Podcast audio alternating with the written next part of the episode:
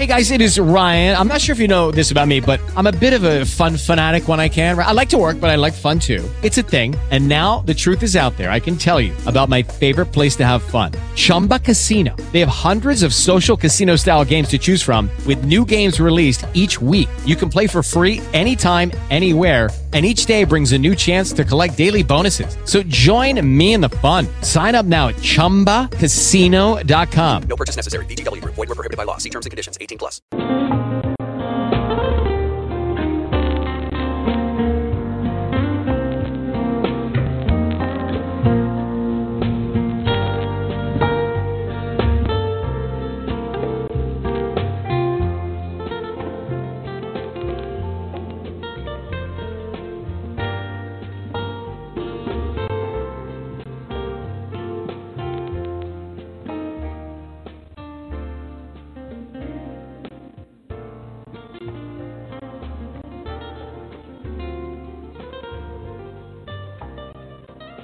We're glad you're here, and uh, this is our first broadcast coming back to radio. Um, spent several years uh, doing a health broadcast, about five out of uh, Arcasog Radio in the Netherlands, actually in Europe. Uh, did a broadcast for several years. And we've got a guest today right off, even though I'm going to be introducing myself. Erin, are you with me? Good afternoon, Doc Waterman. there. Hey, I'm glad you're here because I didn't want to do this intro to the show by myself, and I'm uh, interested in today's topic too. With everybody that's going to be hearing this, we um, are probably going to take a while to uh, kind of get people acquainted with us and know us, you know, from the standpoint of, you know, what is the show all about and why have you got it and so forth. And I uh, thought good. maybe you know our we had a conversation earlier today, and I Erin and I did, and we thought it'd probably be best. Uh, hey, the discussion was lending itself well to what lots of people, lots and lots of people would be asking. And so, Right. what is today's? Uh, yeah. So, what is today's topic today? Uh, it's to get to know us uh, here at Simply Your Health, but it's also the topic is what is alternative medicine? You know, what is it? And uh, so we're going to go over that kind of thing today. And um, folks, there are a lot of issues surrounding something called integrative medicine, alternative medicine, et cetera, et cetera. And we're even going to talk about the labels. Erin, we're going to talk about what the labels actually mean.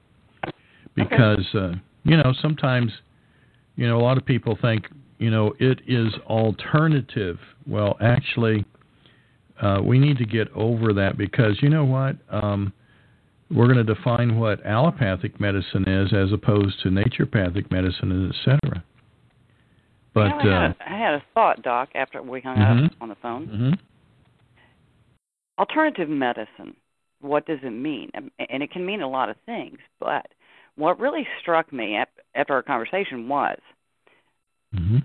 the body. Our bodies have picked up bad stuff from whatever reason. You know, you say bad water, bad food, eh, heavy metals, uh, over vaccination, overuse of pharmaceuticals. There's any number of reasons. So, Mhm. alternative medicine is one of the goals is to get rid of the bad stuff.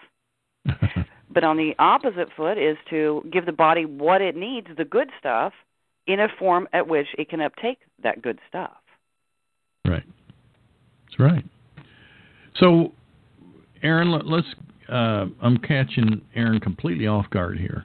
I'm going to Oh, ask Lord. her questions. I didn't. I didn't. She doesn't know I was going to ask.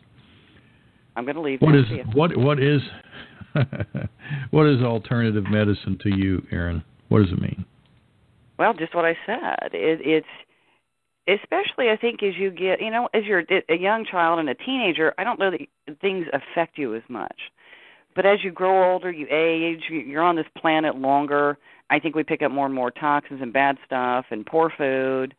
And it, to me, alternative medicine is is a lifestyle change, figuring out what you need to thrive, to feel Mhm. better, to to alleviate uh, helping the body to alleviate problems that you're having.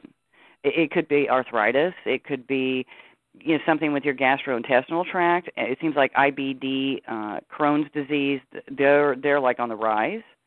A lot of gluten intolerant people out there. It, it's figuring out it's figuring out what the individual body as a whole needs to correct itself and to stay corrected and to stay healthy. You know, a lot of people are going to be asking the question, uh, you know, what qualifies me to be talking about this? Well, just to let everybody know, there'll be a lot of uh, people downloading the show and asking the question. And uh, my name is Dr. John Waterman, and I am a board certified naturopathic doctor. I've been at it for about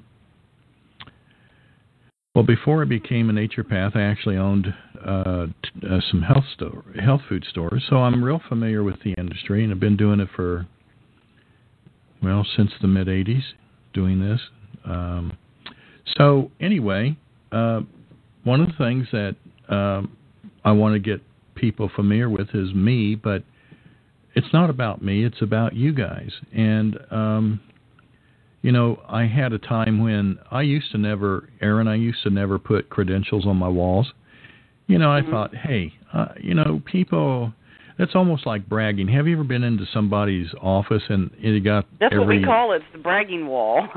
it's incredible, yeah. And, you know, I real, I'm not that kind, but my uh, the dean of the college I was at, he said, you know, you need to put those up.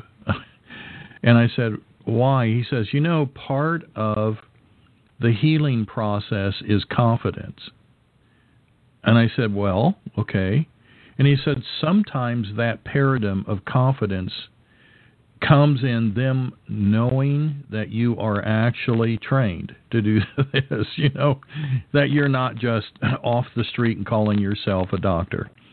And I said, Well, it's that's a good point. He says and and he says, Trust me, a lot of the healing process comes from the fact that um, people know you're qualified to do this. And I said, that's interesting. That's a really, and he says, so put it up, put, so, you know, I've got well, my Well, it is. It goes to trust. It goes to trust.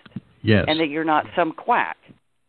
That's you're right. Not, so you're not mm-hmm. one of those guys in a in a three piece suit with a vest and you're selling elixirs out of your trunk. okay. Yeah, that's right. So I uh okay, so I I uh, have my uh board certification, I've got my diploma, you know.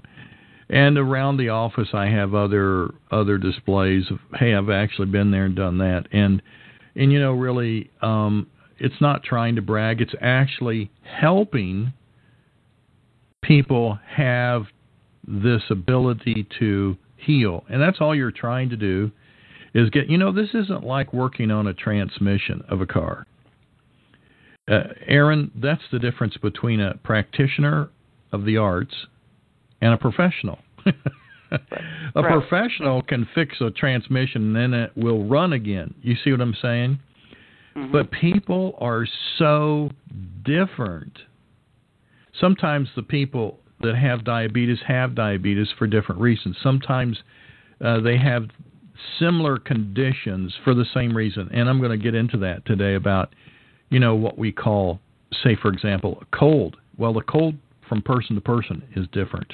Let me give you an example, Erin. Sometimes you'll get a cold and you'll be hot. You can't take off enough clothes to stay cool. Your nose is completely clogged up. You couldn't blow your nose if you had to or breathe through it. And you feel like crud. Now, a lot of people would call that a cold, and you've got a fever. Right. Now, now switch it around. You still have a fever, but this time you're shaking and shivering, and you can't get enough covers on. Mm-hmm. And you, but you do have a fever, and your nose is constantly running, and uh, you have to blow your nose constantly. Your eyes are watering, and you ache all over. And guess what? That's called a cold too but they are different in what people feel. So what I'm trying to get at is, you know, a lot of people say, well, um, I know what to do for that. I know what to do for, you know, this. Do they really? Because this is not cookbook medicine. You know how doctors make so much money, Erin? A- allopathic doctors. Because they come in and they do it extremely fast, the same thing over and over and over and over at a you know five minute a piece type thing, and they rack up the appointments. You know that's not how alternative medicine uh, works. Now let's get back to the definition. What is alternative medicine? Well, it also deals with the whole body.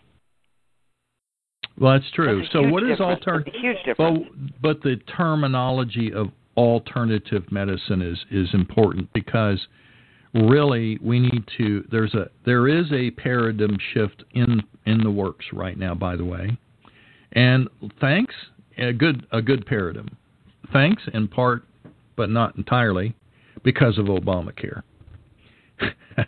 Now what uh-huh. kind of shift am, am i talking about? Well let's talk about some of the shifts in the art of healing in that profession that have occurred in the past. Um, when I used to teach, by the way, I was a professor. I, I was hired in Michigan to teach at college at, at, in the honors program to students that were brought in from several states around. They were the top of the top. They were the best of the best. And uh, I was to teach pre med and nursing anatomy, uh, honors program for them. And uh, when I started the class, I would say, There was a time when alchemy was used. You, you know, think of the Middle Ages. Mm-hmm. You know, when when they were, you know, literally giving out like mercury. I mean, you know, this stuff was like uh alchemy and they were doing stuff that was more superstitious than it was science. Right. Then then the field of healing and practitioners moved into chemistry. And then we began to have um, actually plant derived chemicals or natural remedies that we used because we knew what they would do, not because we knew what they con- constituted and made up were made up of, but because of experienced practitioners and people people trying stuff, they found, hey, this works for headaches. You know, this works for aches and pains, and you know, this over here helps for this, and so they accumulated this knowledge, and they were kind of playing chemistry. Then it kind of they thought, oh, we need to kick this up even another notch, and guess where it went to then? Pharmaceuticals. Where? They went into oh, pharmacy. Yeah. So the chemistry era went from natural to unnatural. And then, of course, do you know that they have the ability to cure cancer in many situations? In fact, they went to uh, Russia to look for what they found was curing cancer. And uh, a guy that I know that was an alternative practitioner, he did chelation therapy for uh, some folks in um, Oklahoma one of the men that pioneered chelation therapy, IV chelation therapy, had a Russian doctor with him, and I knew this Russian doctor really well. And uh, they came to him uh, because they wanted him in the profession of medicine. He was a doctor, by the way, in Russia, but he did alternative stuff. And there was some rumor of a remedy in Russia that was uh, natural, that was curing cancer and um, they took well, this. Yeah, so they took this crew. Uh, he was asked to go, and he says, "Well, you're a pharmaceutical. Why would I go with you?" He says, "Look, you can either come with us or not come with us." And he said, uh, "You know, I'm going to go because uh, his partner that had actually started the chelation process." had acquired a rare form of cancer and by the way, just because people are practitioners and practice alternative and do uh, supplements and stuff does not mean they have a big red S on their chest and they're invulnerable. People that are in the healing arts get sick too. That's right. But but his was a, a typically incurable form of a special small cell cancer and golly he uh, said I'll go because and he signed a contract he says if you find it I have the right to acquire it for my for my um, uh, my colleague here, and uh, That's all I want out of it. And they said, okay. So because he could speak Russian, they went and, and they found it. And the somewhere in Texas at that time they started doing research on this botanical to make it uh, a product. And you know what? The only way pharmaceuticals will ever use something that actually can help people is if they can patent it. Patent Do you know? Do you know, Erin? There are pharmaceutical companies all across the United States that have had their hands on natural remedies that actually worked, that actually say got rid of cancer. But guess what they won't do? They won't tell anybody. They won't even tell people what it was they were working with. You know why? They don't want them to have it. it. That's right. Now, back to that classroom on the first day. So we've gone from alchemy to chemistry, which is where we're at now, but guess where the next paradigm's going? Where? Quantum. We're probably going to see technology become the form in the future of healing, but we're not there yet. So, in the meantime, there's a fork in the road that happened in the chemistry phase. Pharmaceuticals have gone, Erin, just about as far as they can go. Now, guess what they've also done? What? They've taken a lot of people with them, too. Not only is that a dying uh, modality, and that is a broken model of medicine. In fact, when I was a professor, I wrote a paper about the broken model of medicine and thought I'd get fired, but actually found out that the dean that was to be the department head, who became the dean of the college, read my paper and I thought that was it, you know. And uh, she, it was a lady that said, uh, you know, caught me in the hallway and I said, okay, here it goes, I'm gonna get fired. Yeah. Because I blasted, I blasted the medical community heavy. She said, I liked your paper and then just walked on down the hallway. So I had, you know, I had basically been given the green light, you know, move forward with the direction that you're going because I was also teaching integrative medicine. So Okay. alternative medicine is the alternative path in this thing called chemistry. In other words, we were talking about the allopathics in chemistry, you know, the pharmaceuticals, but the alternative to chemistries sets at pharmaceuticals is basically a good word for it is drugless therapy. And Erin, we all need to learn to say drugless therapy because drugless therapy really isn't alternative medicine. It's not an alternative. In fact, it should be primary medicine. It should Right. be the medicine that we try that if it does fail, then they go to what's called emergency medicine, which is anytime you have to get onto a drug, that's because it's an emergency. Because drugs force a certain situation to occur in the body, they force it. And to me, that's like an emergency, you know. And um, they just still will not let's take the classic uh, example, Erin. Um, when you get splattered all over the freeway, you know, you need emergency medicine. I mean, True. you don't call an herbalist and a massage therapist when you get splattered in a wreck all over the highway. But you know what they won't No. do? right. they won't call the naturopathic doctor or an herbalist or any of those kind of people after they've put you together to enhance the healing process. Now that's where we should start today, uh, Erin, a little bit more because you know he, we've never we weren't born short of aspirin. We weren't born short of Ritalin. and you know these are chemistry sets that come from the pharmaceuticals that they keep telling us, you know. And guess what the most prescribed drug right now is? What? That we don't need, huh? what? That well, it's being forced on the, soldiers big time. Guess what it is? Some kind of.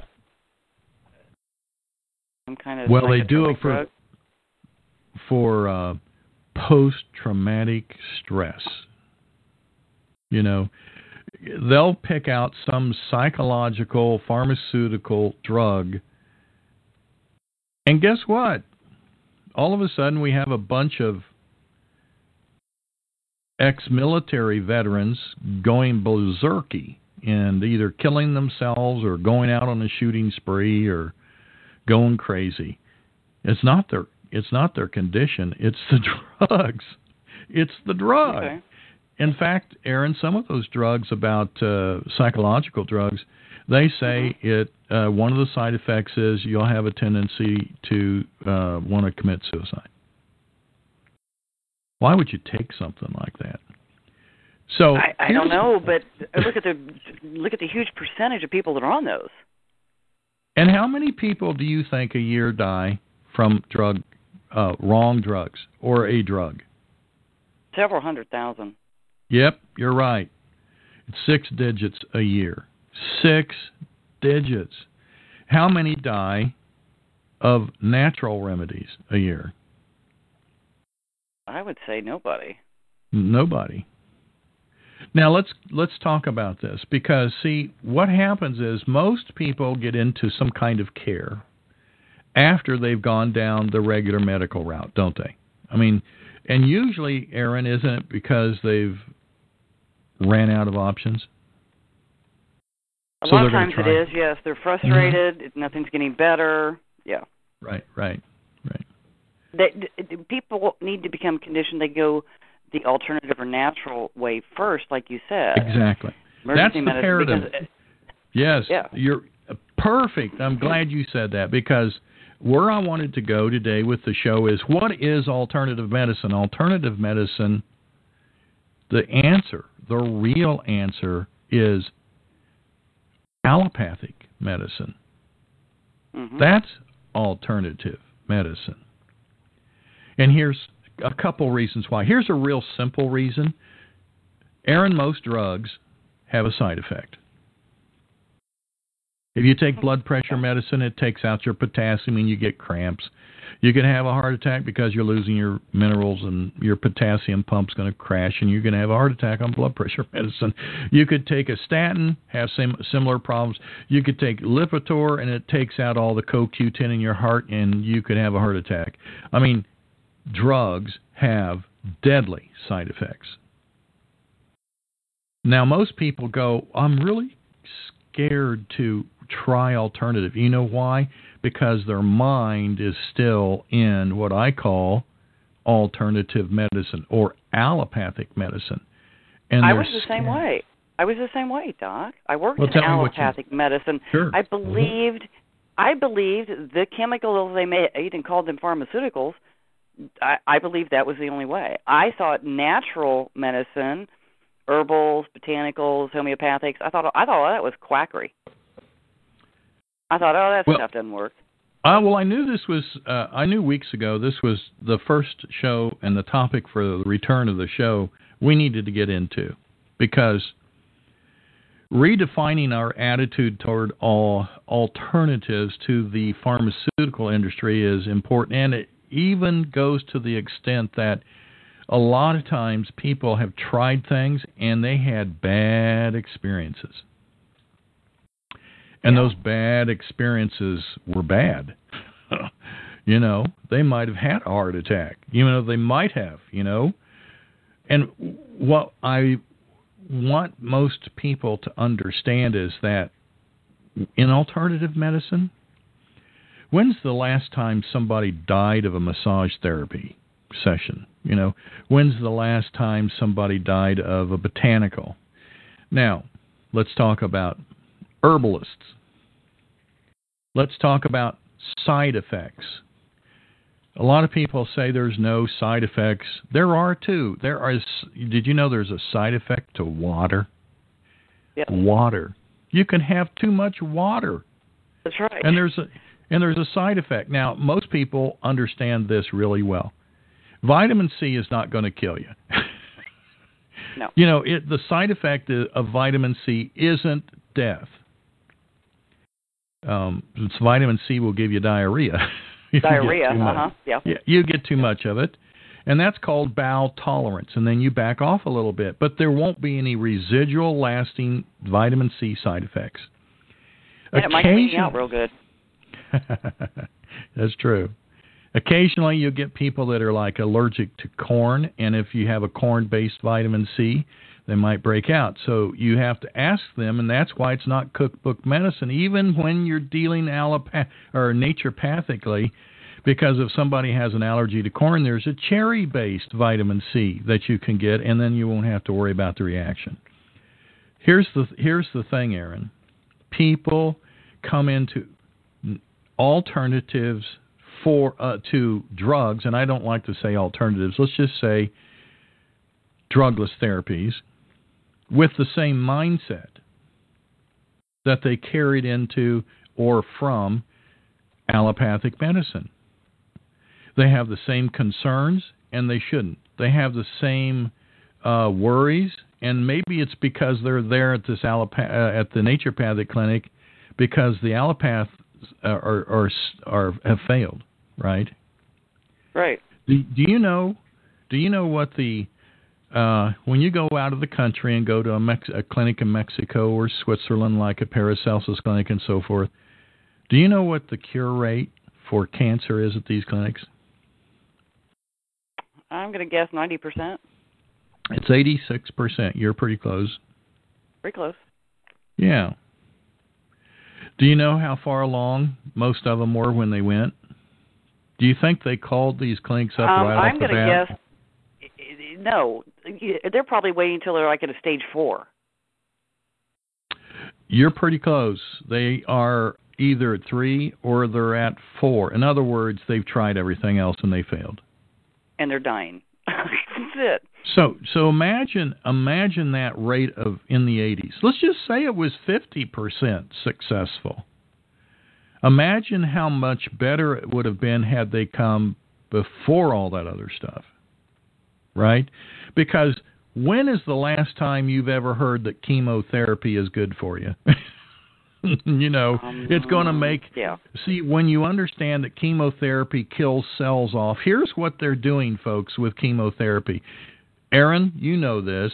Chemotherapy therapy starts killing off cells. All of them. All cells in your body. Do you know what the goal is? It's to stop killing the person with this poison, but not before the cancer's gone, but after the cancer's gone, but before the person's dead. In other words, I, they're I, trying. I want to give you another good one, Doc. I want to give you another good one that most people don't Okay. know about. In veterinary medicine, I was a I'm a retired registered veterinary technician. I did that for 25 years. In veterinary medicine, dogs. There's a mosquito bites a dog. They can develop heartworm disease. Heartworms are actually worms that live in the pulmonary arteries and the ventricles of the heart. They can be, I don't know, five to eight inches long. They look like spaghetti. These are long little critters. It- It'll get to the point where it'll kill the dog. It occludes those. It occludes everything. I mean, I have done necropsies, which is an autopsy, but a necropsy on an animal, where you open up the heart and it's the ventricles are chock full of these worms. Okay, so heartworm disease can be it- it's life threatening if you don't treat it. Now, the earliest stages of treatment for heartworm disease in dogs was an IV solution called caparsolate. Now, caparsolate was an arsenic derivative. Ooh. So you're injecting the dogs with arsenic because it will kill the worms. And once again, you're hoping it you- you're poisoning the dog to kill the worms, but you're hoping to catch it before the dog croaks. Exactly. Okay? Right. That, that's that's what it's done. I mean, they've changed that around Mhm. now. Now we had before before I left veterinary medicine, what five or six years ago, they had a new drug called uh, I can't remember the name of. it. I'm gonna say miticide, but don't quote me on that one. It's been too long. But caparsolate, I remember thinking when I was doing that, and let me tell you what, if you got it out of the vein, if you didn't didn't inject the area with saline solution, that area around the vein w- would become To be necrotic or the tissue would die. Yes, It and would you'd have be this huge yeah. fluffing, nasty Mhm. mass of stuff you had to deal with. Caparsolate Sure. was a nasty, nasty drug. I liken it close to chemotherapy. Now I didn't have to use yeah. gloves when I injected it, but it's a nasty stuff, and you you kill the patient almost. You bring them almost literally to the point that their liver, their kidneys, everything's shutting down, It's incredible, isn't it? and then you hope to build them back up. Yes, it's well, that's ridiculous. is exactly what it is. That's exactly what chemotherapy is. Now, here's what they do: they make sure that this is a patented poison, so that only doctors can get it, and then they charge an extraordinarily. Um, uh, do you know what the profit from the pharmaceuticals are on chemotherapy drugs? What? No, well, Yeah. no, I don't know the exact price. It's a lot. Ten thousand percent. Yes. Do you think they've They got a little hundreds of thousands of dollars per chemotherapy patient in profit. Well, so they charge this horrible amount that only costs them pennies to make. We we have That's right. extortion going. We cancer All they do is go get Drano and can it or bottle it, and you inject Drano. I mean, it's cheap, that's right? That's right. It's right. So what we've got is an industry that has first of all scared everybody into thinking that cancer will kill you tomorrow if you don't do something today, right? And Right. that fear is exactly what they wanted. Now, folks, I know because before I went back to school, I was a volunteer for the company that I was at. It's a big, very large communication company. I, when I left, there was eighty-five thousand, but I went back to school to be a doctor, and I represented this company, this corporation, at the American Cancer Society. I know what went on. I mean, I had a vice president, Erin, tell me, "We have no plans to cure cancer." Nope. Uh, I was pretty distraught. And here's what drove me into uh, doing this kind of work and getting me started. And this might be helpful for those that don't know who I am. I lost all of my family, all my aunts, my uncles, my grandparents, everybody to cancer. I counted up one time, I think it was over 15 people. Everybody died. I can remember going constantly to to funerals starting at about when I was 6. Everybody died. And then I got it. But I lived, but I didn't go through chemotherapy and so forth. Now a lot of people say, "You're a naturopathic doctor. Why did you get cancer?" and they get real judgmental. Well, how about the fact that if I'm the only one out of 15, all of my family got cancer, I was probably what's called predisposed. I was at risk already genetically.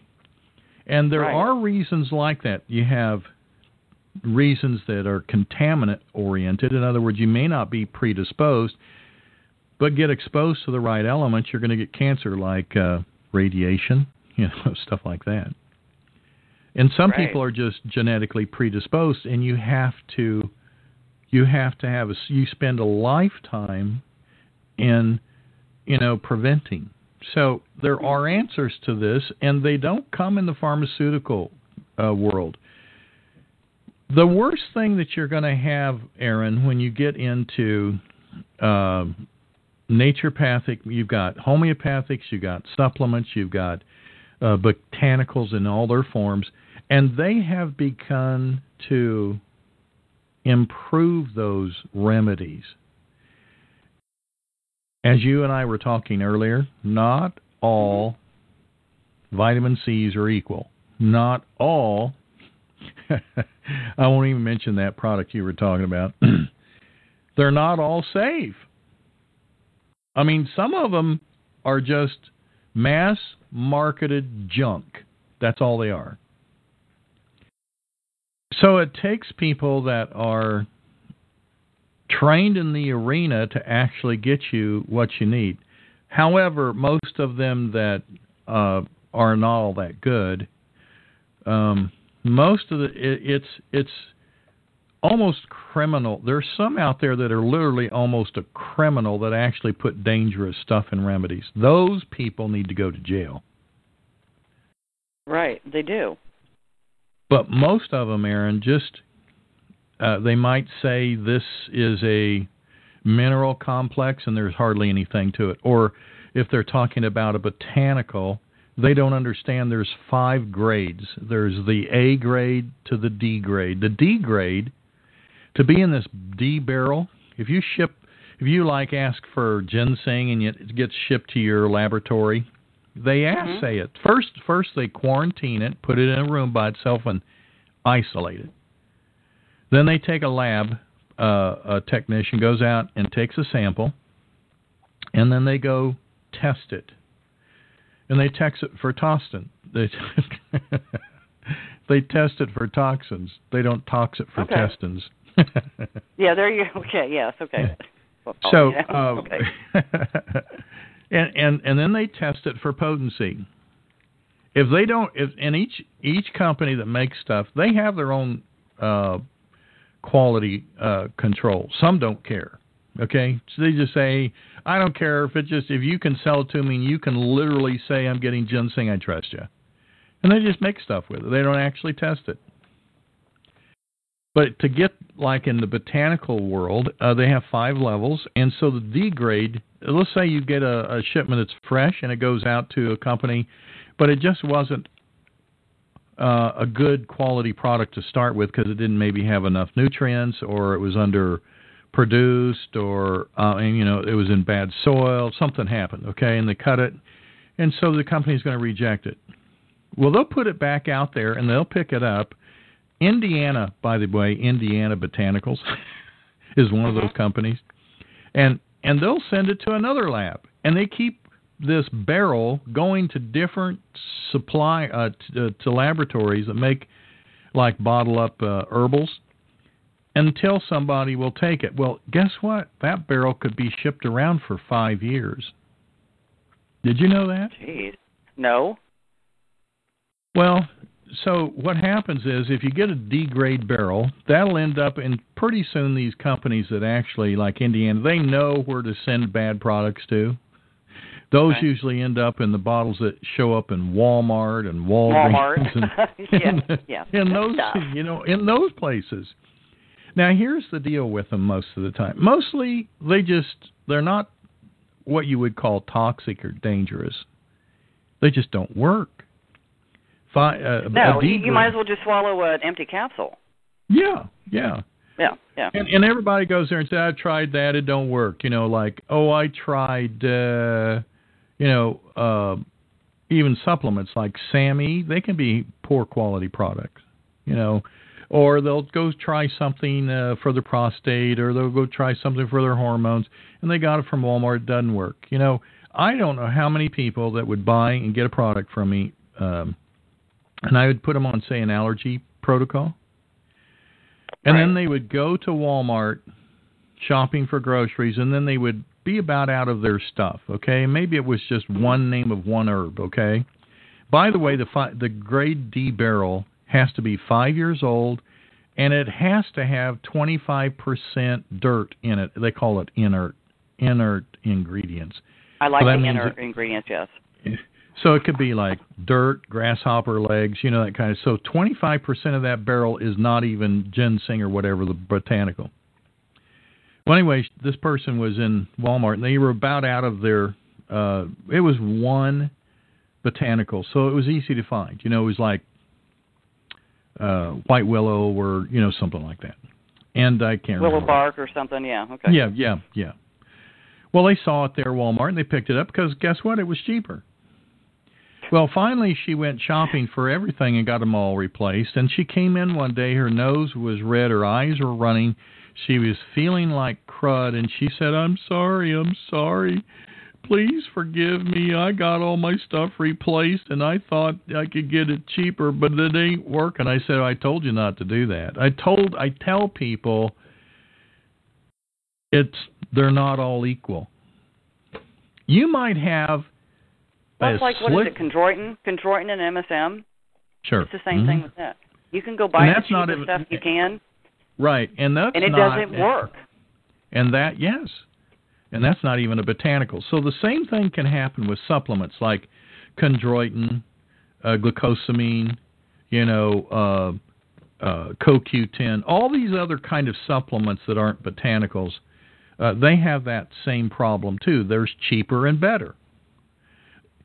There's a lot to it, folks. It takes more effort to be a naturopath than it ever did to be a doctor of allopathic medicine. I'm going to tell you. I had an MD that I ran into in some of my postdoctoral training. He says it's harder to be a, uh, just a homeopath. It's harder to be a homeopath than it is to be an MD. I mean, when you go to the doctor and you get sick, what's he do? And I'm going to start taking these classes? Am I stupid? Tell them what you're going to do. Tell them what you're going to do, and let's talk about this. Well, I'm going to work on getting my uh, naturopathic doctorate as well. Tell them why, though. Tell them why. Tell them why. Well, sure. God, there's so you many just reasons. love being. You just love being a vet tech, didn't you? I mean, no. What happened? I enjoyed you- helping the animals or thinking I was helping the animals, yes. Um, but then when you realize, oh, oh wait, wait, I'm killing them. Um, I'm subjecting them to a lifetime. I know they're going to have arthritis, ear problems, liver problems, kidney shut down. Yeah, I'm doing a great job helping. Well, if I go through, I can help people. I can carry that over to the animals. I can kind of do it all. And that's why. Here's the. Here's I'm tired of. I'm tired of like my mom, Doc. Here's one of them. I'm tired of my mom, who is 73, vibrant, alive. Run, she's busy. She, she runs and does more than I do. She has a few issues. She's tr- she tries to stay off of pharmaceuticals totally. She doesn't want to do that. She Mhm. wants a natural approach, like the red yeast for cholesterol. Okay. Sure. Um, we got to get that from mom. By the way, anyway, um, she needs she has some a little bit of arthritis in her knee. We've got to work on that. Uh, she wants the natural approach. If I know what I'm doing, I don't have to call Bug Doc all the time either. If I'm trained to do this, I can help not only my family and my friends, but I can help other people. Well, here's the paradigm shift that's that's uh, been happening. We've had the two paths in chemistry. We've had the natural and the pharmaceutical. They can't make people not have access to botanicals because they are not considered a drug. Okay? hmm And since that's the case, that's why you have access to the foods. In 1994, there was a big fight. They were going to make you have to go to the doctor just to get like vitamin C. And it would have been the bottom of the barrel vitamin C, by the way. And it would have, would not have been more than say 60 milligrams. Now, how much do you take of vitamin C? Well, when you get sick, you might do 20, 30 milligrams, 1,000 milligrams a day. Yeah, I say with 60 milligrams, you mm-hmm. might- you might as well go eat a few leaves or pine needles or something. I mean, That's right. So what happens is we have this path about ready to kind of do something else. This this parallel path to the drug industry in this paradigm in this era of what we call chemistry where yes, people that do uh, laboratory work with botanicals and supplements, they do chemistry. They look at the chemistry of the natural and find out what is it about it that makes it do what you want? Take, for example, what is the active ingredient of garlic? You know, what is the active part of it that makes garlic do what it does? It's called allicin. Mhm, that's right. Well, that's common. That's exactly what botanicals have. Botanicals have some part of their um, natural, you know, um, development. They have concentrated some kind of active ingredient. Now, what's interesting about botanicals is there are some categories of botanicals called tonics, and they're the highest level of of, of botanical medicine or, or herbalists. They would call those the the you know there's about ten of them, and uh, they do more than one thing. In other words, they might work on inflammation while they also help with digestion, And hey, maybe they even help with nerves, you know. so they might do more than one system in the body. They might work on several, and those are called tonics, but there are only about 10 of those. And so if you get into the alternative arena, because it's not drug controlled, and because most of the time practitioners uh, that you run into, everybody thinks they can buy a book at the health food store, go home, read it, and now they're an expert. Or they get a hold of some company that sells a whole bunch of stuff and they're starting to train them on what to use, and they think they're now an expert. What they don't understand is it's more complicated than that. It's more complicated. Two reasons. Botanical medicine has to be understood how it works, why it works, so forth. And it's not cookbook medicine. And those classes would only be the beginning of it.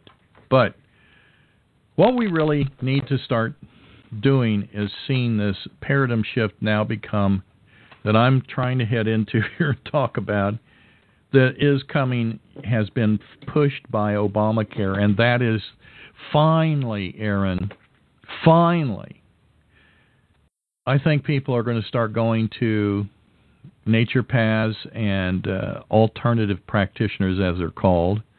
I call them drugless therapists. First, they're going to go there first. Do you know what drove people to go to their doctor that's a MD and an allopath. Why do you think they went there first instead of the naturopath? Why do you think?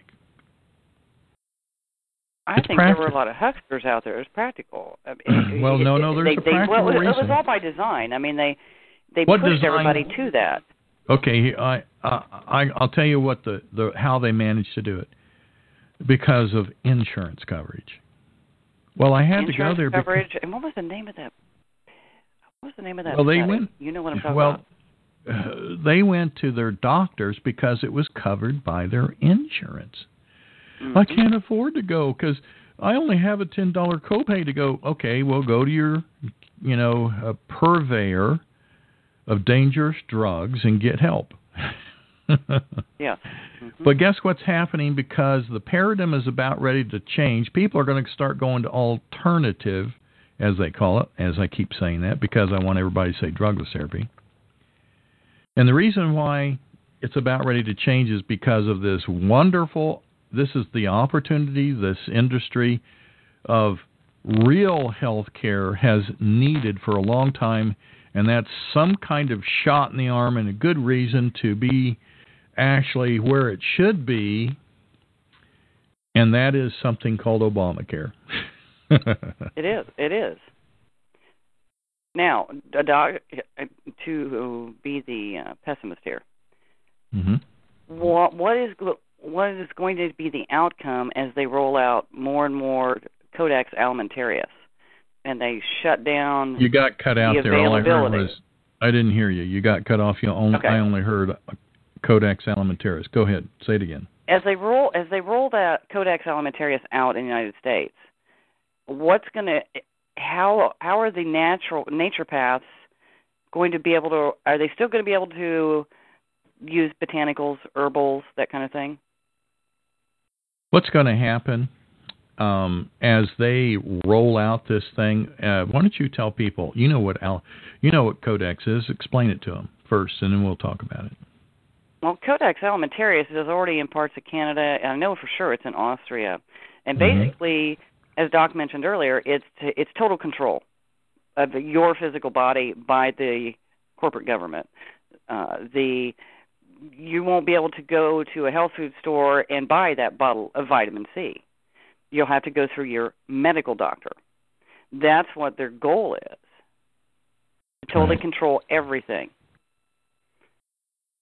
That's right. That's exactly right. then they're going to have total control of the doctor. So guess what? The government. Do you trust the government?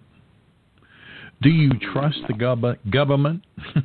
The government government? No. See, we can't. Your health practitioner knows you the best.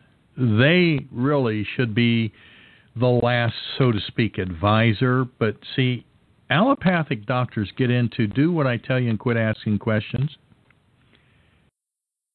Naturopaths have a different perspective. They want to be advisors. And uh, to be an advisor, they give their best shot and answer to the problem, but it's ultimately the responsibility of the person that's sick to make the la- the last call. In other words, they respect the person. Mm-hmm. We can talk about that for uh, numerous reasons later. It could be an entire show, but uh, what ends up happening is with uh, Obamacare, uh, they're pulling in this new thing called uh, Codex. We just call it Codex for short. And what it's going to do is exactly what she said, and it's going to take your ability. The goal was to keep you out of uh, access to all these because they didn't want anybody to have access to them. Erin, the real story is one time somebody went out that had access to uh, Brigham tea, which was a it, comes in several names. It's not a it's an herbal that was uh, Dong Quai. It, it had a, a Chinese name and an American name and so forth, and it's not available anymore because they went to court with it. okay, of course.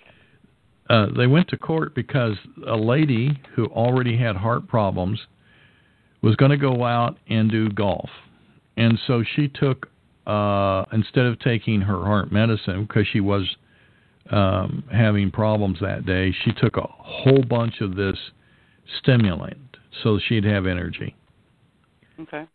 And she got extremely hot. She her temperature went up to something like 102 uh, on the golf course, and she fell over dead. They blamed it on the stimulant, but actually it wouldn't have probably ever killed her if she hadn't got overheated and uh, and been doing what she needed to as a person that had a heart problem. She'd already had a heart attack. Well, you have a heart problem. You probably shouldn't be taking the stimulant. I'm just saying. Well, it's it's kind of like a like cup of this. coffee. It'd probably be about as Yeah, risky I- as I would go in that condition. Exactly. You know, if you have that kind of problem, you don't even drink tea. You don't drink coffee. It has nothing to do with the fact coffee's bad. It has to do with your condition. So we You? Well, she could have drank two monster drinks and killed over dead. They're not sure, outlawed. Sure, yeah. Well, she could have drank, uh, gotten a Starbucks coffee, which actually adds caffeine to their coffee. Uh, that would have done Mm-hmm. it even more. You know, the problem is that's the only case of a death in anybody at all ever claiming that it was a herbal that did it. Right. Now, the only other way to die of an herbal would be if some criminal came in and got your supplements out and crammed them down your throat and and didn't let you swallow them and choked you to death or something. I don't know. but you well, know, there's anything always the, there's always the talk on the internet too about people that take too much of the nano silver, colloidal silver, and they turn blue. They they become oompa loompas kind of. Um, Yes, yes. But once again, there's th- moderation in all things. Don't drink a gallon of it a day, and you'll probably be okay. Yeah, and so even even the foods that we have, uh, hey, we're not supposed to overindulge in anything, and that's where we started off today. Was you know, water can be a problem. Water itself, yes, there is a side effect to everything, but rarely are the side effects so bad that you have to be constantly concerned with a natural remedy being a problem. It just does not happen. Well, it, when The- I take the natural supplements, I don't have to Mhm. worry about becoming suicidal or becoming sociopathic and killing everybody. That's not on Right. my list of Or having that I need irre- to worry about. Right, right, exactly. You don't have to worry about irreparable damage or any of that kind of thing. No, there's nothing, and it, they don't make you feel weird. That that's one thing I do appreciate. They don't make you feel weird. They may Mhm. not taste real good going down. There's a there's a particular antibiotic that I was on for Lyme disease called Biaxin. Now it's an antibiotic pill that you take. It's a horse pill that you take once every 24 hours.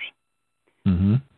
But you taste it the whole 24 hours. It's in your tears. It's in your mucus. Oh, it's in your saliva. oh yeah, yeah. I'll bet it's nasty. Oh my gosh, it's horrible. Now I was also on quinine. The side effects of quinine. I was on quinine for two weeks, and the side Well, effects to that That's you heavy. can't. You lose your. It is. You lose your hearing. Two weeks I was deaf. Uh, plus, you thought. feel really bad. It's very scary. Uh, those are just some of the minor side effects I had to deal with when I was actively involved in allopathic medicine. You listen to the side effects on the commercials on TV if you watch TV. hmm Uh, Look, there's one that drives me absolutely crazy. I don't know who names these pharmaceuticals. It must be some kind of second grader that's just totally out there. Latuda. Who names a drug Latuda? it really it's it's one of it drives me crazy. I know it's stupid, but that's the one that drives me crazy. Or Abilify. Um, Oh. and then there's that one that new sleep drug. What's um uh they're having so many problems with it too, and I can't remember the name of it. Not Abilify. It, it's a sleep drug. It's to help you sleep. To me, when I watched the first commercial, to me it was just struck me as something so. There was an evilness to it. It was uh, maybe I was picking up some kind of frequency for the name. I don't know, but it was so evil. Now they're having trouble with it. But I just can't think of the name of it. Um, and who wants to put that in their bodies? That's right. Erin, let's take a break.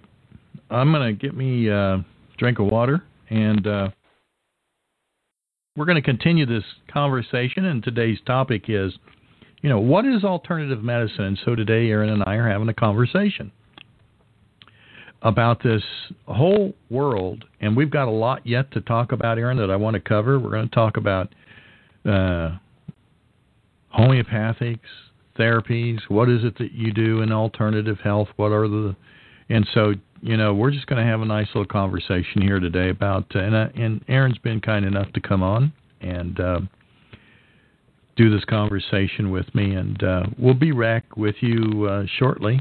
And uh, Erin, what do you want? A couple minutes? Yeah, that's fine. Sounds good. All right. Be back in a couple Okay. minutes. Bye bye.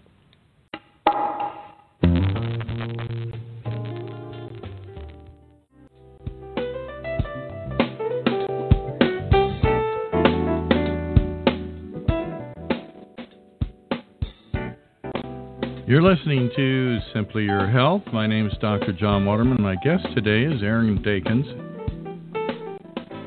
Glad you're here. Our topic today I thought you were recording. Our topic today is uh, is what is alternative health? Hey, you know we're um, the paradigm shift is about ready to occur. it's in the process right now. What is alternative health? Well, it's going to be allopathic medicine. It's going to be alternative health as it should be. We should have practitioners that we can trust and go to that knows. And of course, you know, just like doctors, allopathic doctors, not all alternative practitioners are equal. they are different. Some are more skilled, some are less skilled. Some do different things, you know. Um, you know, Erin, you might go to a massage therapist, but that doesn't mean they know how to do acupuncture, right? Right. So, what what's your idea of uh, what's your idea? What's your goal? You, Erin is, by the way, um, joining me today, and is well. Tell him what you're going to do. Tell him what your plans are. well, I'm going to go to get the ND, which is naturopathic doctor. Uh, so that's my goal. Actually, first What's your what do you pla- it, what's your goal? What's your goal with the, once you've accomplished that? What do you uh, what's your concept? I guess I'm saying of what is it that a nature path, what is it that they do that attracts you? it helps people in a natural way that doesn't harm them in any way. Uh, it's almost like a it, I don't want to say life coach. They make it sound trite. It's almost like a life coach on steroids. I mean, it's it's helping people make better decisions. It's helping people Mhm. treat problems and do it. I look at it as the way doing it the way with the, these things that the Creator made for us to treat these problems. He knew we would have these health issues because He's all knowing. So He gave us things that are here in order to do that. A nature path of the 21st century is a little different, probably, than the nature path of the 19 around 1900. You know, they're different because of their knowledge, their understanding, and uh, so, hey, the point that I'm getting at is that um, a naturopath, yeah, they do these remedies, and uh, uh, there's a variety of paths they can take it's not unlike being uh, like an herbalist. You know, if you've got a good herbalist, you really have a. If you have a like a master herbalist around you, or somebody that really is good in herbology, Mm-hmm. You really have a, a little jewel there that you can access. I think we could say that a naturopath which does do herbology is just one of those kind of practitioners that's like that only they're more comprehensive. They they cover more uh, of the field. They don't just st- stick to one thing. It'd be kind of like going to a general practitioner or a family doctor as opposed to say a brain surgeon you know just does brain surgery or heart surgery or something like that or surgery you know because not all doctors even know how to do surgery. I mean, come on. An internist? Would you want an internist doing surgery for on you? No, you don't want a guy that uh, isn't in. No, no. Uh-uh. Well, so let's start breaking down alternative medicine. What what is it that you see most people are expecting when they go to into what by the way, we're going to move our language now away from alternative medicine. And if you've missed us, the first hour we kind of you'll have to go into the first hour and get this, but um, alternative medicine shouldn't be the naturopath, the herbalist, so forth, or those practitioners. Um, it should be the doctor, the MD. They should be the alternative. So what we're saying today on this show is that hey, um, alternative medicine. Let's now shift our thoughts. And in this show, you're going to be hearing me in that reference that you may have learned it as alternative. We're going to start talking about drugless therapy. People could understand it. They may not know what it all includes. They don't understand that it's you know, got this and this and this and this and this and this and this and this, but they know that it doesn't mean it means they're not going to use drugs. So they've kind of got the clue. Because when you say alternative medicine, some people think of uh, that bohemian hippie down the street that goes in and gets bulk herbs and boils Mm-hmm. it on their stove. Right, right. you know that kind of thing. Uh, and maybe they ran into a person that wasn't very good at it either, and uh, they've been poisoned, so to speak, with the approach that alternatives in their mind are. So, drugless therapist, tell me uh, as we now move into this thing, what would you like naturopaths to be able to do? What if you were wanting to go to one? What do you think they ought to be able to do? Oh, oh goodness, Doc. Um, well, I, I like to see the nature path do a thorough assessment on the whole body. Okay. You know, when you go to an allopathic or an MD, you're Mhm. going in for, gosh, my elbow hurts. Why is my Mhm. elbow hurt? What's going on? Mhm. Pain's killing me. Go in. Oh, you got a little bit of bursitis or arthritis or you know some kind of itis, right? so Right. we'll put you on a little bit of Celebrex and uh, you'll be fine. Okay. Um, they didn't take into account that if it's arthritis, there may be something going on with your immune system. Okay. They don't look at the whole body. Is my point. They look at the one area you're going in and complaining about. That's your symptom. Now, a little bit different in veterinary medicine because we were taught on signs. Okay. Uh, Mhm. You know, a symptom is something a human can tell the doctor. My elbow hurts. When when you bring a pet into a clinic, that dog's not going to say, "Hey, by the way, it, you know, it's it's my shoulder that hurts up here. It's my right one. You know, fix it." Okay. we you have to work through and do a you have to do a hands-on assessment. I mean, you've got to go through all this. You I have don't to think read the body without talking to them. Yeah. You do. You have to even watch the the posture of the body, how the dog reacts when you palpate. Palpate just means to touch or to feel. Uh, that kind of thing. Uh, body, you know, motion, movement, movement of that, that particular joint or that limb. Um, You're kind of a little. on it, You're, you're cutting out a little bit, Erin. I don't know why. I but- hate these phones. Well, you got to check the gait. There's all those things that you do as an assessment. But when you go to an Mhm. allopathic doctor now, they're so busy. You go in for your problem in your elbow, and that's about all that gets done. They don't take the time with you uh, to really examine the whole body and what's going on, what caused this problem. And I think that's where the nature Right. paths are different. They assess the whole body, what's going on. If you spend the time and really, I'm going to give you an example, Doc. There was a gentleman that had a golden retriever. Loved this dog, sweetest dog ever. Kept having these the where he would just chew on his feet and dig and chew and dig and chew. And this guy, money was not an option. You know, we'd been to vets. They uh, we'd done cortisone and we'd done the antibiotics, cortisone, it, blah, everything was done. He was getting to the point that it was so bad. The dog's name was CK. It was getting so bad with CK, and I'm really just I'm racking my brain thinking there's something weird going on with this dog. I don't understand it myself. I mean, he would chew on his feet so bad that the fur turned brown. That's from the saliva staining the fur. It was almost all encompassing this dog. Wow. I just pondered it, and I, and I called him one day out of the blue, and I and I said, "You take him to getting groomed," and he actually took the dog once a month to get groomed. I said, and I didn't have the dog there with me at the time to look. And I had never really paid attention, and neither had the veterinarian. And I said, when they groom him, do they shave his feet?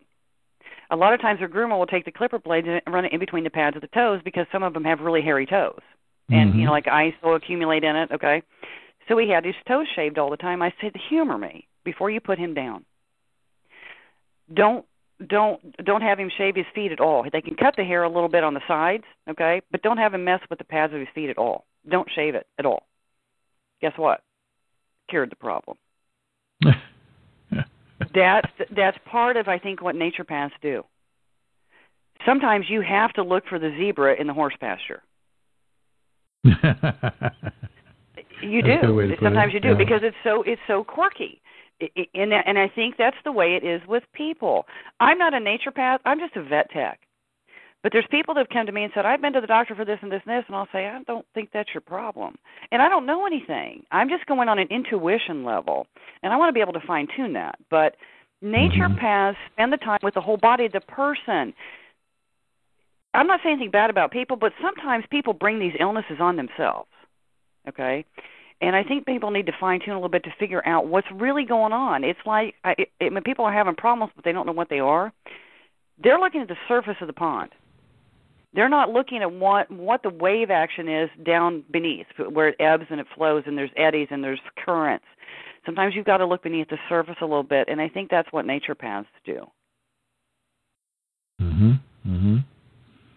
Unfortunately, uh, most people don't let the nature path unleash the power within the ability of the nature path. You know, and it's because of their approach they had earlier in life hmm with the medical industry. They go in, like you say, oh, my elbow hurts. They even become, they even have blinders. They think it's my Automatons. They're automatons. Yeah, they're automatons. That's yeah. There you go. And they don't and that, that's where it's got to change. Mhm, it has to and it has the paradigm shift can't be in the industry. It has to be in the people. The a- the attitude is, you know, uh, I have a problem with my elbow. They need to humor the nature path. If they will unleash it, well, they go, well, I can't afford the nature path. You know, sometimes you can't afford not to use the entire ability of a nature path. And meaning in a good nature path, he won't want to not just leave you with one issue, but so many times, you know, uh, in the industry, it's just kind of a shame. I can't afford to do all this, so they think it's going to be this horrendous, expensive process because insurance isn't there. Okay. Well, it's true, but here's another way to look at it, Doc. And MDs don't do this. I did this for my patients in the veterinary clinic.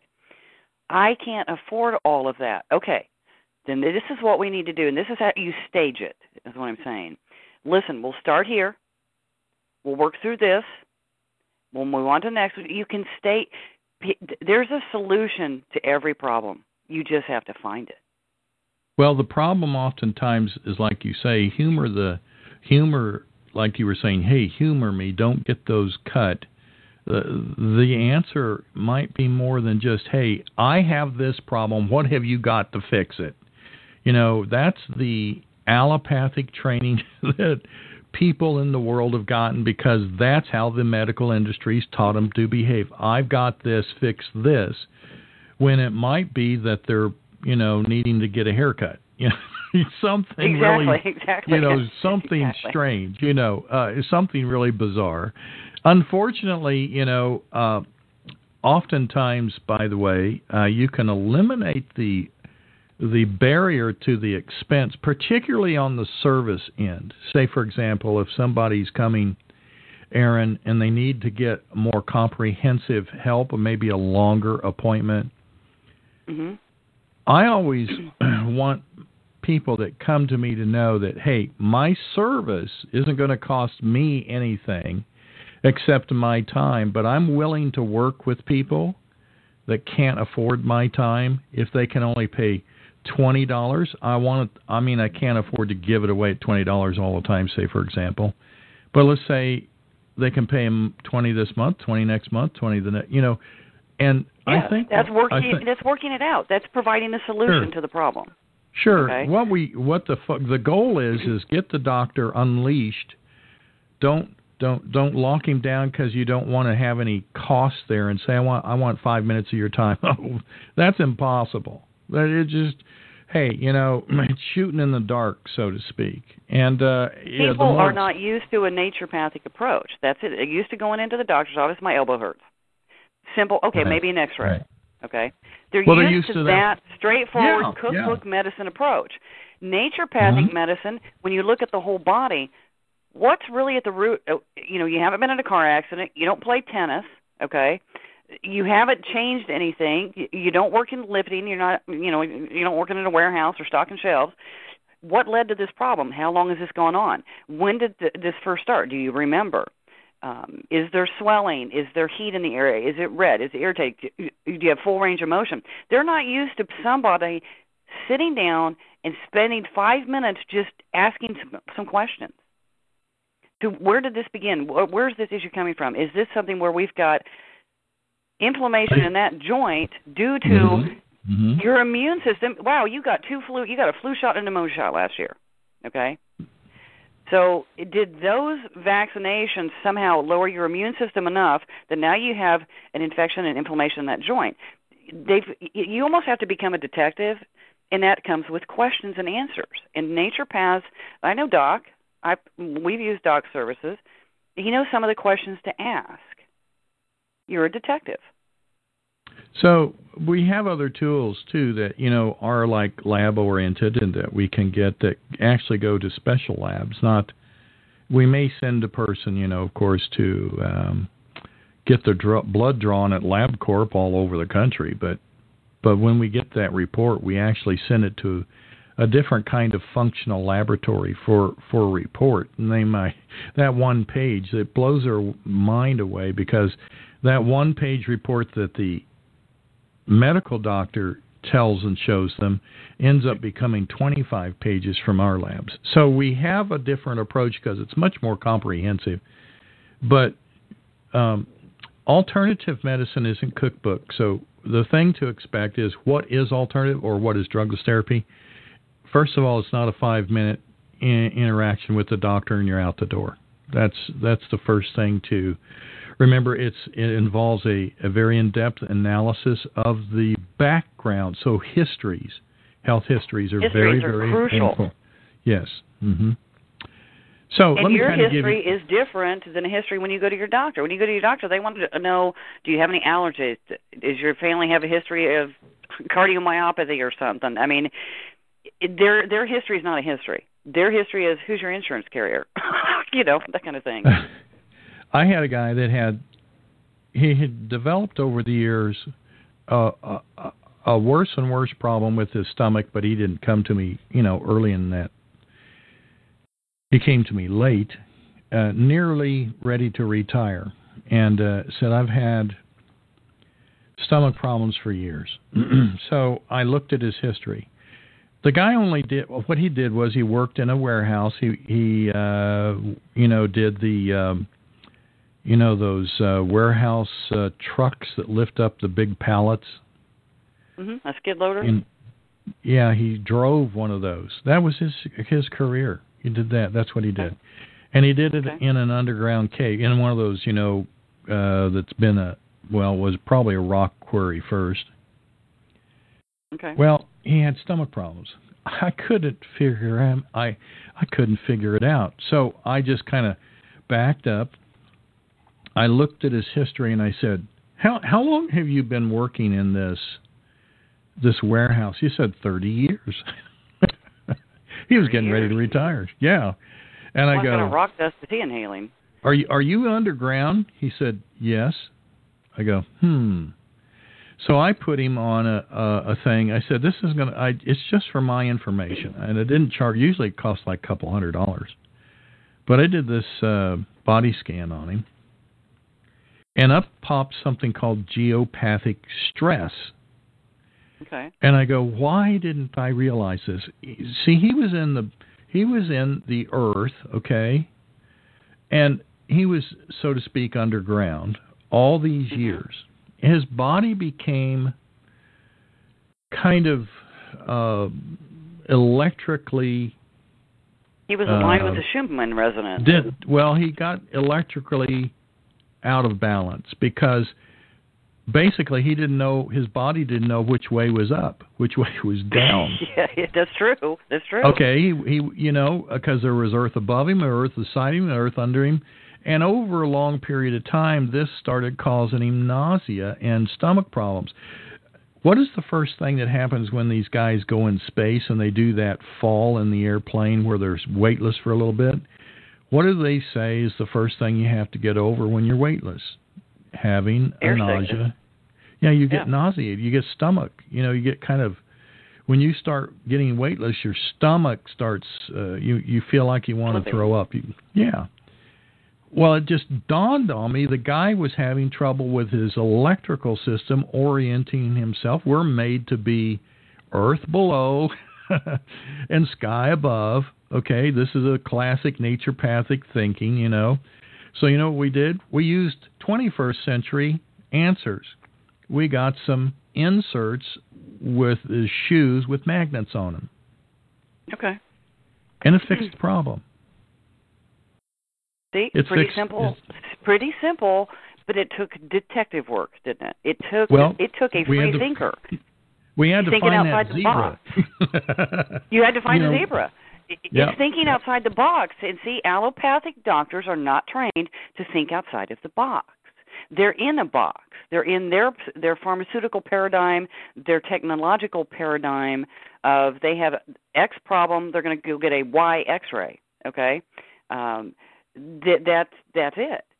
Nature paths have to think outside the box. You're using drugs that are, I mean, a, a non-drug to Drugless. help mhm. people to help, yeah drugless to help people.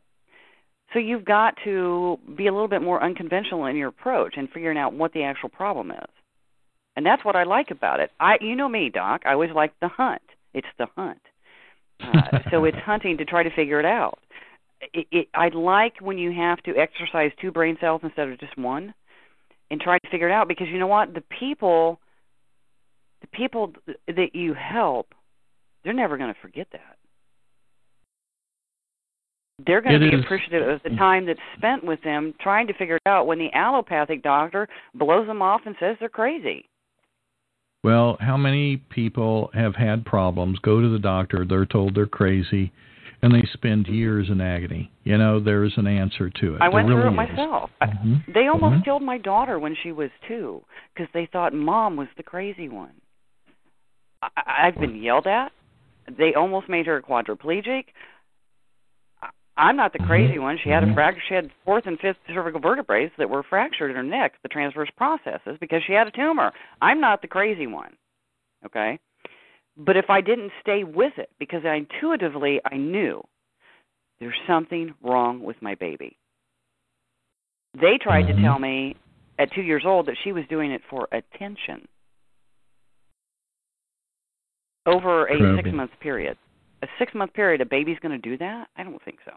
So anyway, you have to stick with it. Part of it all goes back to the people too, like you talked about, Doc, is changing the paradigm and the way that people think. People, that's the problem. People have got to learn to think for themselves. If you're going to a doctor because your elbow hurts and they put you on Celebrex and then you feel like crap, your elbow may not hurt, but you feel weird otherwise. Do, just don't just keep doing it. Figure Well, out get- what's going on. Let's get into let's get into the two different things that uh, you get into with an uh, drugless therapist, and then we'll talk about some of the arenas. Uh, but the two things that happens uh, when you get into this world is just like when you go to the regular allopathic world. There's two categories. There's the assessment part, and then there's the therapy part. Now, the that's about where it stops. that's where the Yeah. comparison ends because most of the time you are going to start seeing things you are familiar with in the assessment part. There are going to be things you aren't familiar with in the assessment part. And and the assessments can and can be huge and varied uh, depending on the comfort of the practitioner. Not all naturopathic doctors work the same. Not all massage therapists give the same kind of massage. It's kind of like going to get a haircut. And you want your hair cut, and you go to a new barber or beautician, it won't be the same, will it? It always No. will be a little bit different. Close, but maybe different. And the reason is they have a little different approach. And as varied as you can on haircuts, your hair is going to end up cut. Like if a guy gets his hair cut, his, their hair is going to get cut.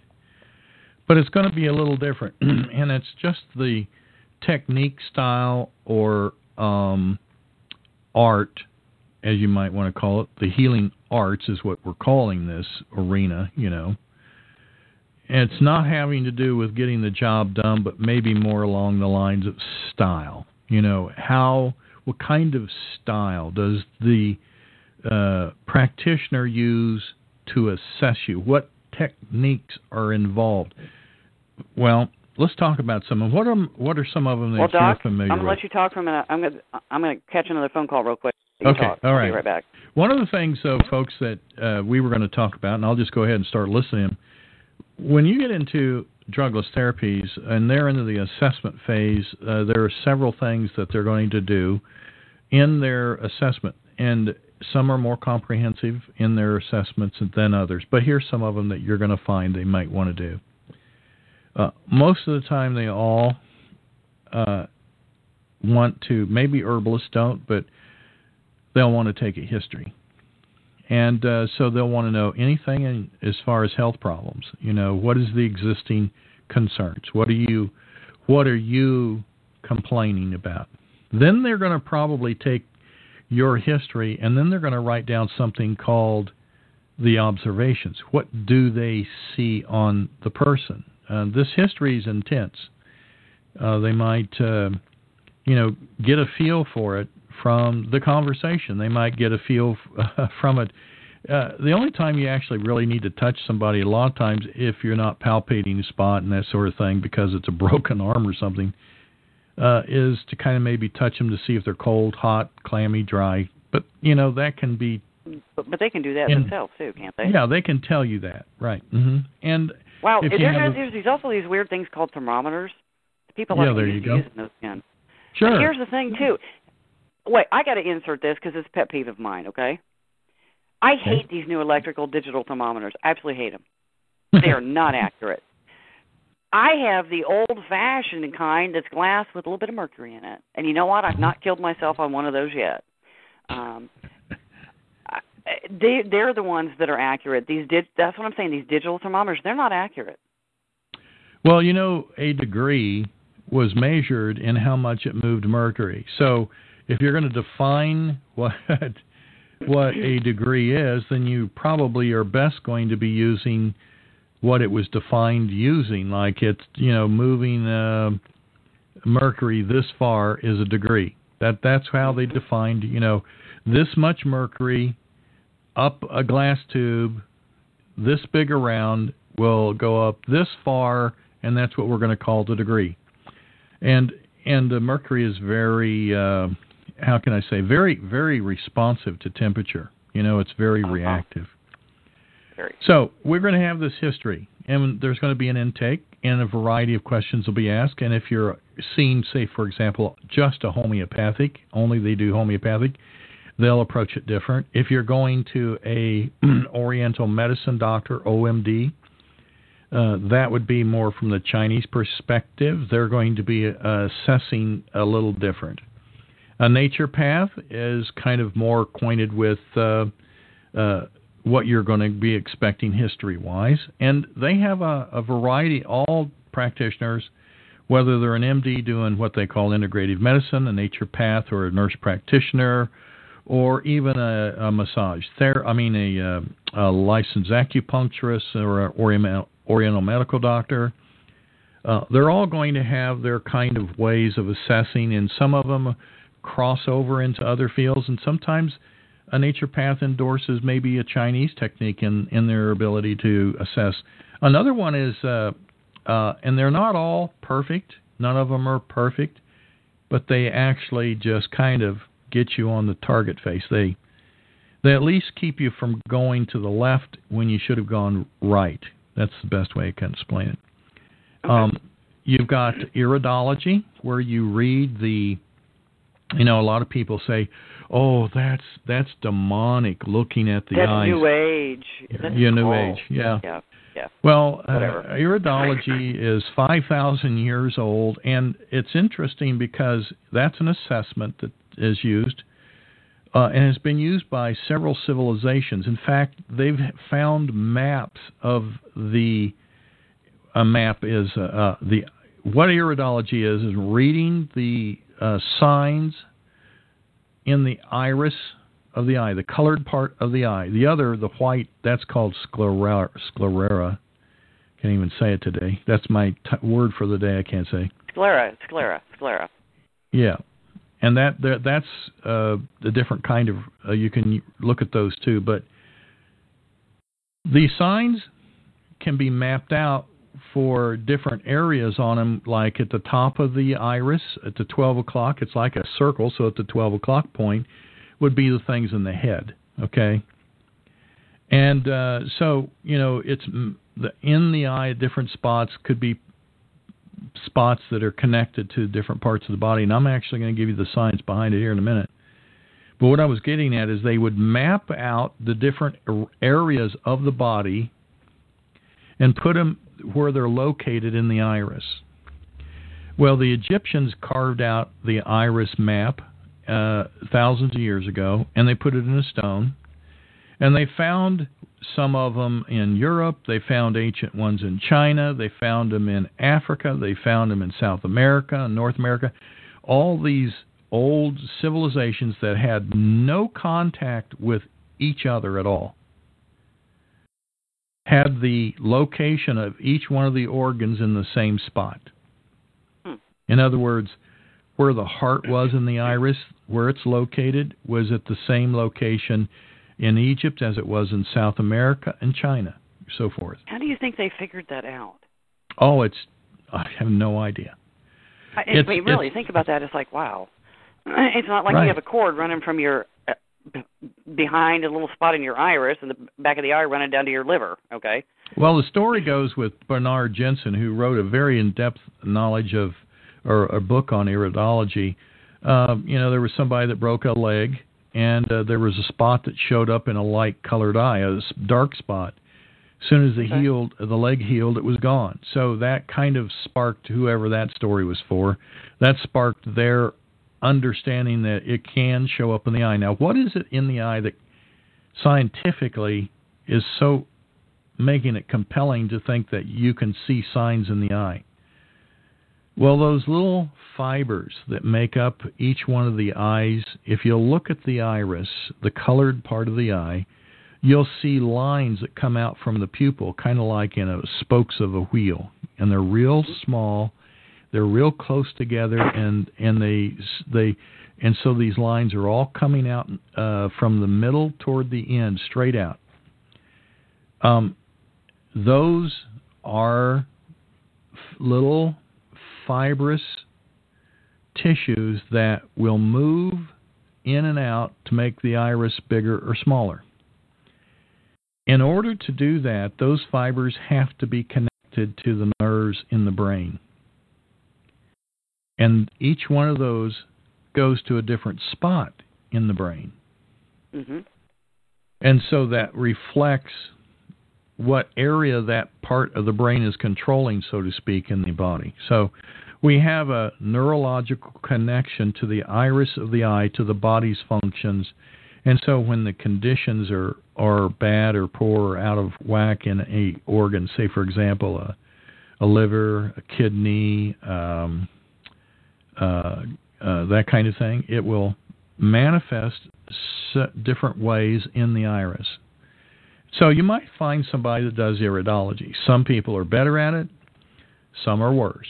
And uh, through what we call anecdotal signs, in other words, what happened was they would take people that were having a problem and they'd say this problem has this, this, this, this, and this wrong, or maybe they broke their leg, and they would map the eye. They would show spots and colors, you know, because you can. Have you ever seen somebody? You look at their eye and they look like a rose petal. They look like a look like there's dark spots all over it and football shaped things in it and mm-hmm. well yeah. uh you know those aren't there accidentally so you can see things like stress how well the colon how toxic the colon is you know uh, all these kind of things just in that technique now that is just one assessment tool and when right. I first started in naturopathy, I used that along with another technique to do my assessments.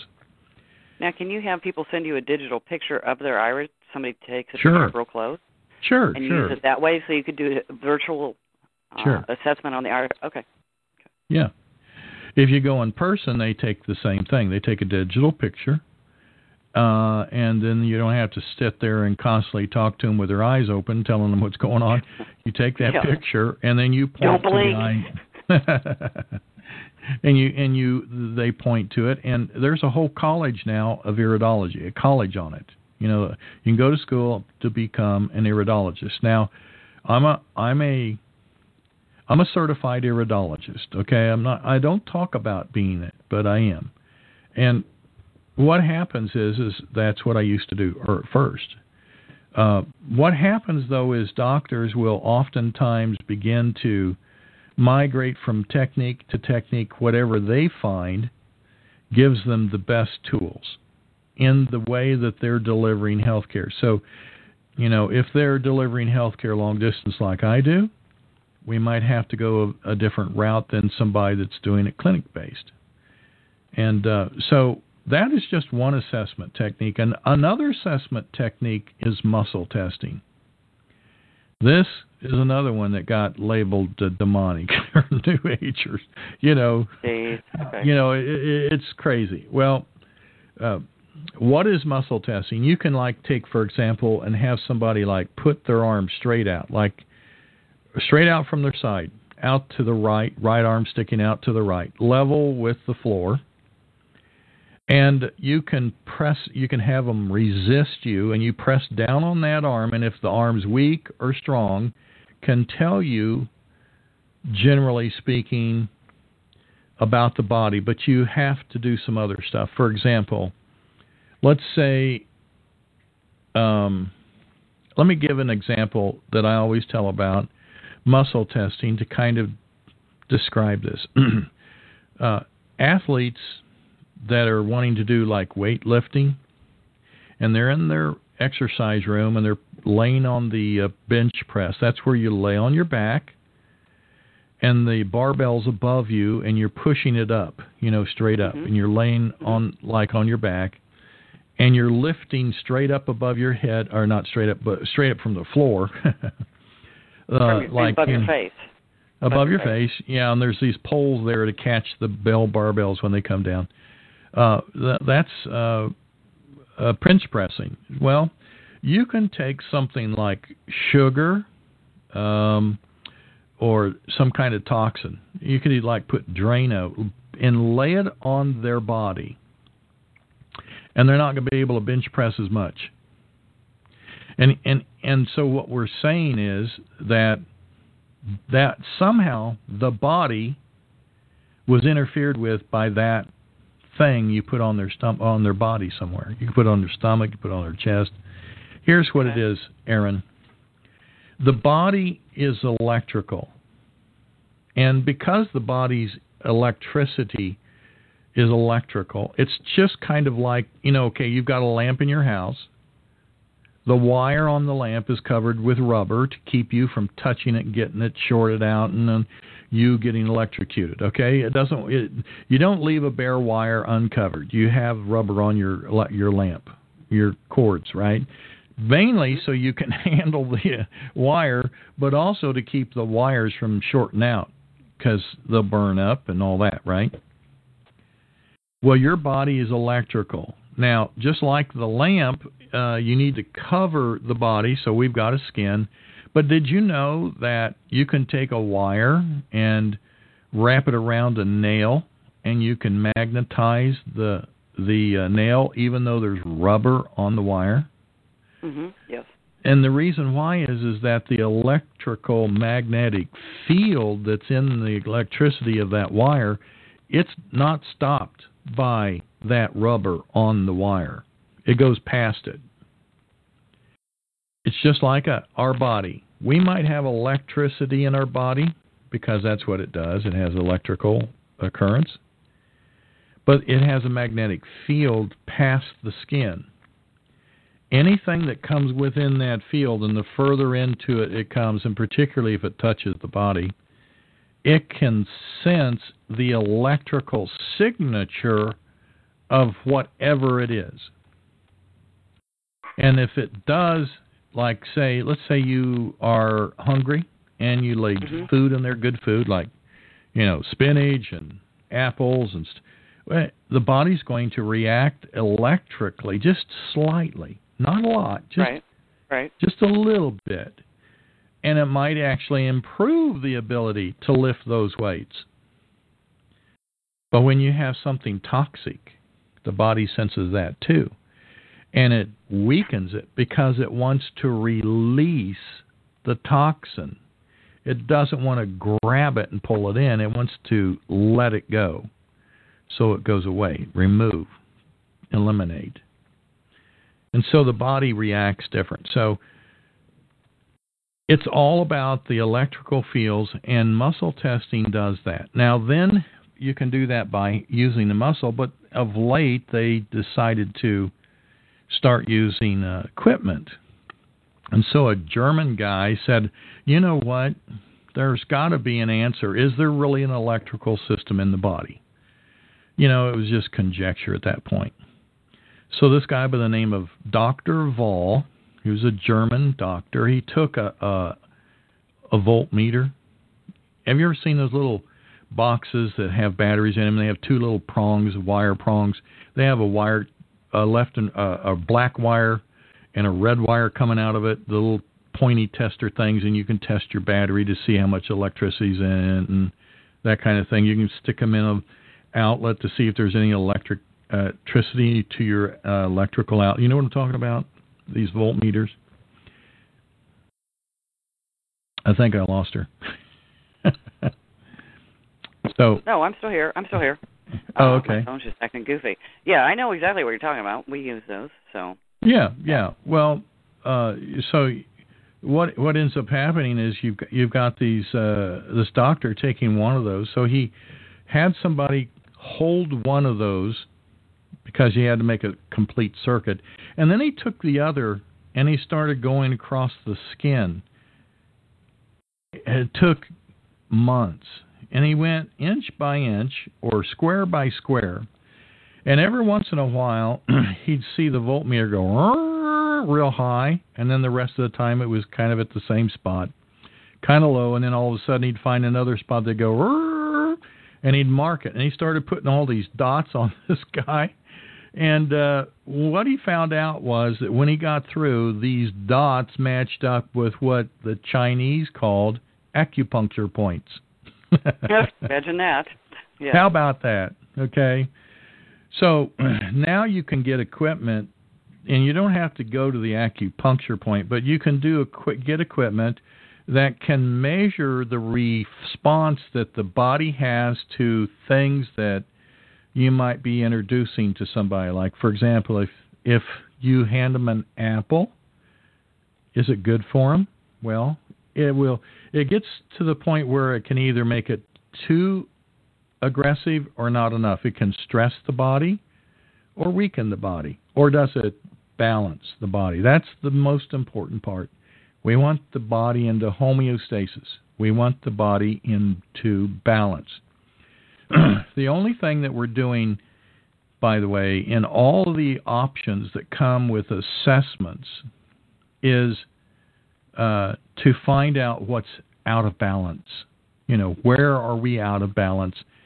Then we get into all the options for the right. other part, the therapy. And oh my goodness, you've got homeopathics in very different. You have homotoxicology, you have pleomorphic homeopathics, you have classic homeopathics, you have a whole host of applications just in homeopathics. You have the botanicals, you have the supplements, and not all of them are equal, as we already know. Then you have the manual therapies, and I'm trying to get this done before we end today. The manual therapies could be massage therapy, could be acupuncture, could be the light touch technique, uh, DOs, doctors of osteopathy. It's kind of a cross, you know, between a chiropractor and an MD because they do manual work on the body. Mm-hmm. They they actually, uh, you know, will do something physical. They that's called body work. It's not like working on a car. it's it's working. And then there's acupressure as well as acupuncture. So we have all of these assessment tools, and we haven't even touched the surface, Erin, of thermography and and NRA or um, or Reams testing or any of this other stuff and we haven't even touched the surface on the therapies that are available. So, what is alternative medicine? It's drugless therapy. That's what it is. Ooh, Erin, this went. This is, uh, geez, we're an hour and forty-five minutes into this. It went pretty fast. Yeah. Well, it, but it's it, it's it's bringing the body back to how it's supposed to be. No, it's not the fountain of youth. That's what I'm saying. It's recognizing a problem and correcting the problem druglessly. Sure. Using nature, giving the body what it needs to heal itself. We, as doctors, as MDs, NDs, whatever kind of practitioner, OMDs, NMNDs, by the way, uh, they are not the healers. The body is the healer. Right. We just must equip the body. For example, um, consider, say, for example, that that minerals are the bricks, enzymes and vitamins are the bricklayers. Mm-hmm. Something puts the bricks in place, and something has to be the brick. In other words, we have protein which are the building blocks, but what puts the protein where it needs to go? And so we learn all this stuff as practitioners and and it's an art. And so that art isn't like working on a transmission like we talked about in the first hour. A transmission's either broke or it's fixed. Right. But in the body, in the body, you can be in between. You can be really bad not so bad, a, you know, a little less than off your best and the best. You just may need a tune up. There you go.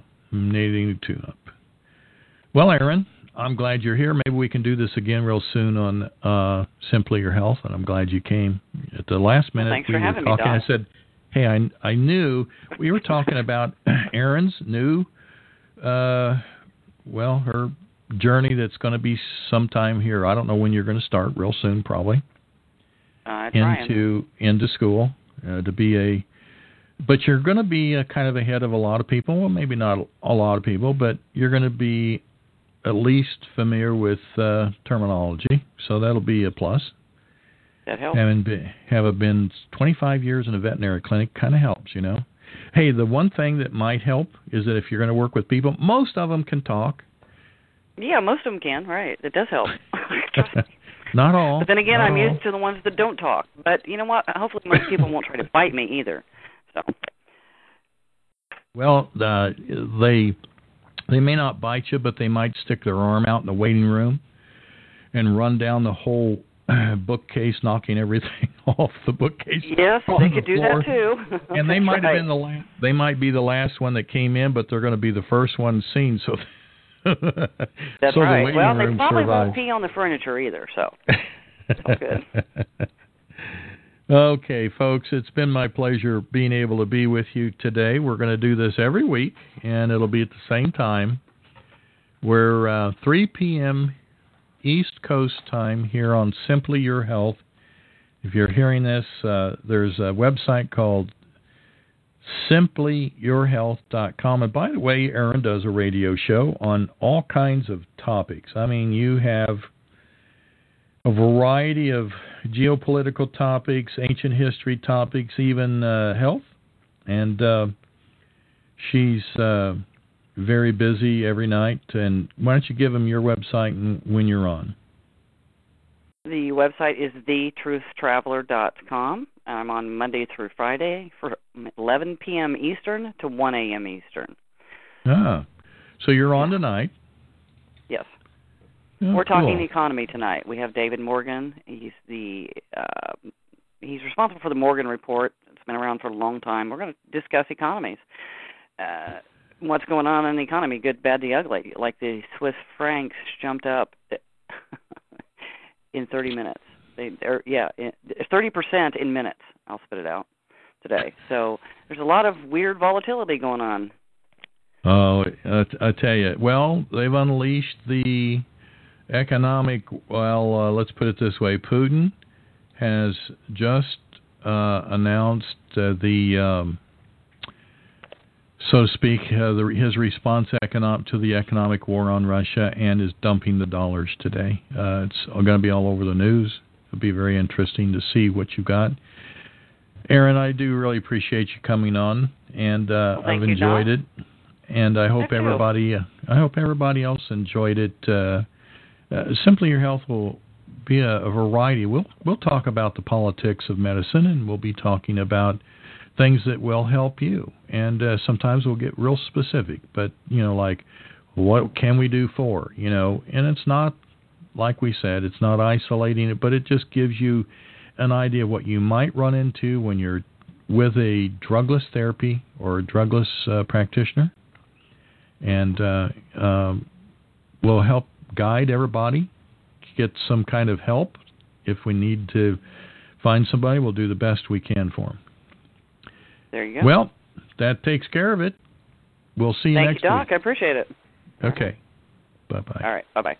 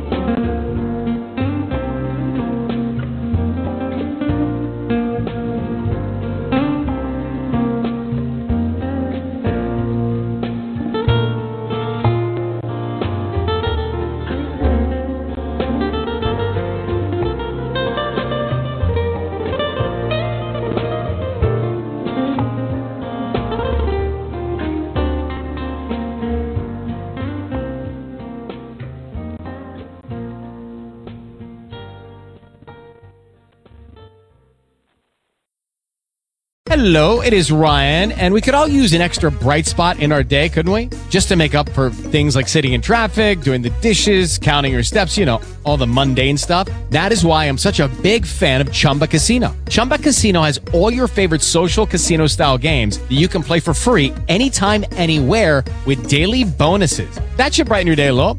Actually, a lot. So sign up now at chumbacasino.com. That's chumbacasino.com. No purchase necessary. Group. Void were prohibited by law. See terms and conditions. 18 plus.